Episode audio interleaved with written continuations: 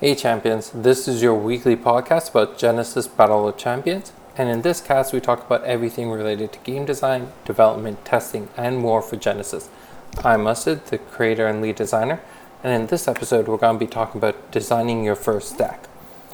Uh, so if you haven't created your first deck, your timeline for Genesis yet, uh, first off, there's an amazing tool that you can use straight on our website. If you go to the website in the top right corner, you'll see something called the Fate Weaver.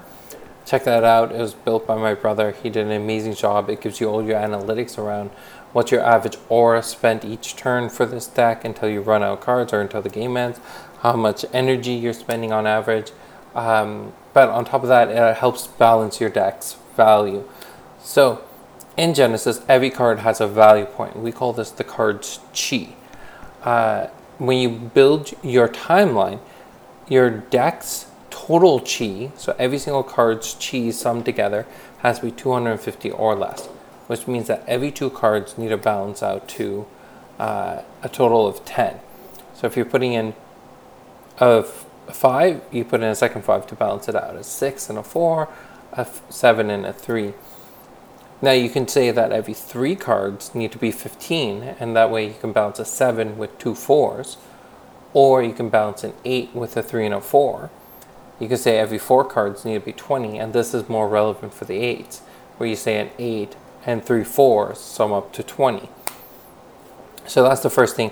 So if you're having a lot of difficulties calculating the value of your deck afterwards, this is what I do.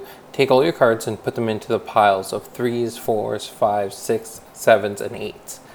And then start on the right side. So pick up one eight and then pick up a four and a three to balance it out. Then another eight and a four and three to balance it out until you balance out all your eights. Then you balance out your sevens by picking up a seven and balancing it out with threes. If you run out of threes, you balance it out with two fours. Then you go into your sixes and you balance out your one six with a four. Now, if you have leftover threes, you can balance out two sixes and one three, but that gets complicated. So six, four, six, four, six, four, six, four, until you get to your fives, and then your fives should just balance themselves out. So that's balancing your deck when it comes to the chi cost, uh, or the value cost of the cards. This should be something that as you practice it, it gets easier and easier. Uh, I know that for my wife or my friends, when they build a deck, they just hand it to me and I balance it for them, or I tell them how much they're over or how much they're under. It's, it isn't that bad, but if you need a calculator, once again, I recommend using the Fate Weaver. Now, strategies for building your timeline. What do you use? Now, the way I look at it is your threes and your fours, your balancers, are the cards you should be spamming the most of, trying to get as many copies of those cards as possible.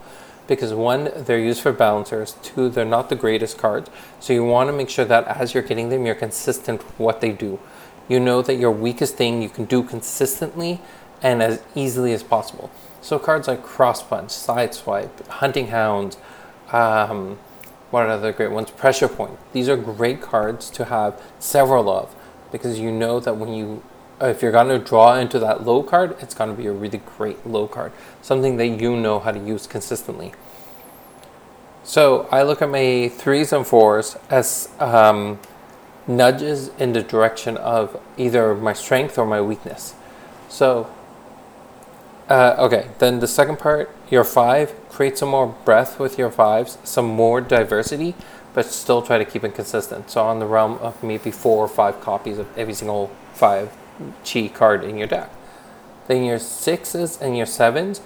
So your sixes, you're gonna have a, you could have a decent amount of these.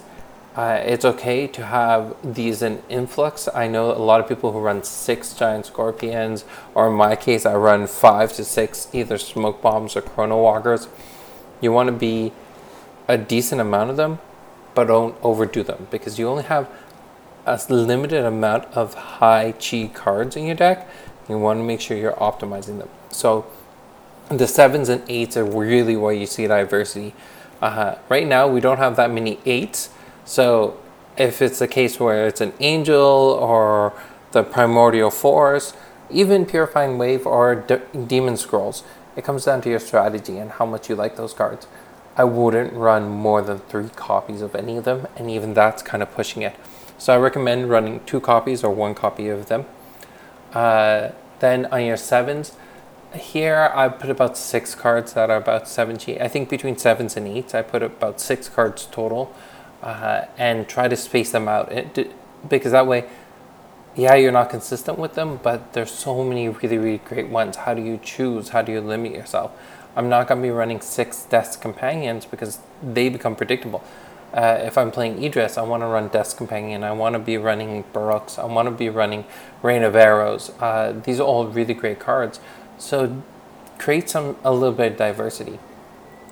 The other part that I put towards it is I decide kind of preemptively which cheese slots are um, supplements to my weakness, which cheese slots are reinforcing my win condition, which cheese slots are countering my opponent's win condition. So if I'm making a rain deck, I use a lot of my low chi cards to uh, deal that extra points of damage so I can deal with summons, because I know my biggest weakness as rain is if my opponent swarms me.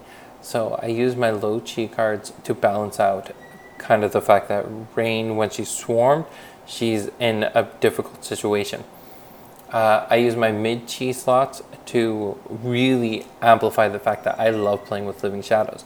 So I drop in a lot of Tsunamis, I drop in a lot of um, Chain Lightnings, things that conditionally are really powerful, but with Rain's Living Shadows, they become insanely powerful.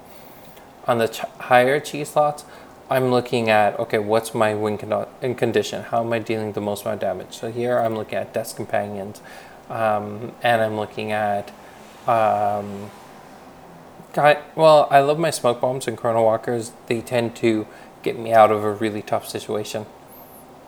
So kind of think, are you dividing yourself amongst how do you win the game? How do you keep yourself alive? How do you stop your opponent from winning the game?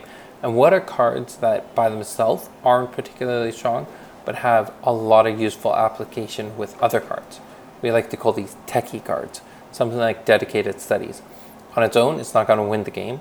On its own, it's not going to stop your opponent from winning the game or prevent you from losing the game, but it helps you draw into other things. So it's a techie card, not particularly a win condition or a defensive card. So try to balance across those spectrums of win conditions, defensive, what we call control, which is stopping someone from winning the game, and techie cards. Balance yourself amongst, um, you know, how which chi levels do you want to be more diverse on, and which ones do you want to be more consistent on. And then on top of everything, try using the Fate Weaver. Uh, it's a really, really great tool that can help you a lot with balancing your deck. Besides that, if you have a deck and you're trying to get opinions on it, I do recommend checking out our Reddit page. Uh, it's Genesis B O C, it's a subreddit, and uh, up there you can post your decks and get people's opinions. I know I'm on there regularly, so I'm more than willing to help you build your decks. That's everything for today's cast. I hope you enjoyed it. If you have any questions or topics for future casts, feel free to contact us. Our information is in the top right corner of the website. And bye for now.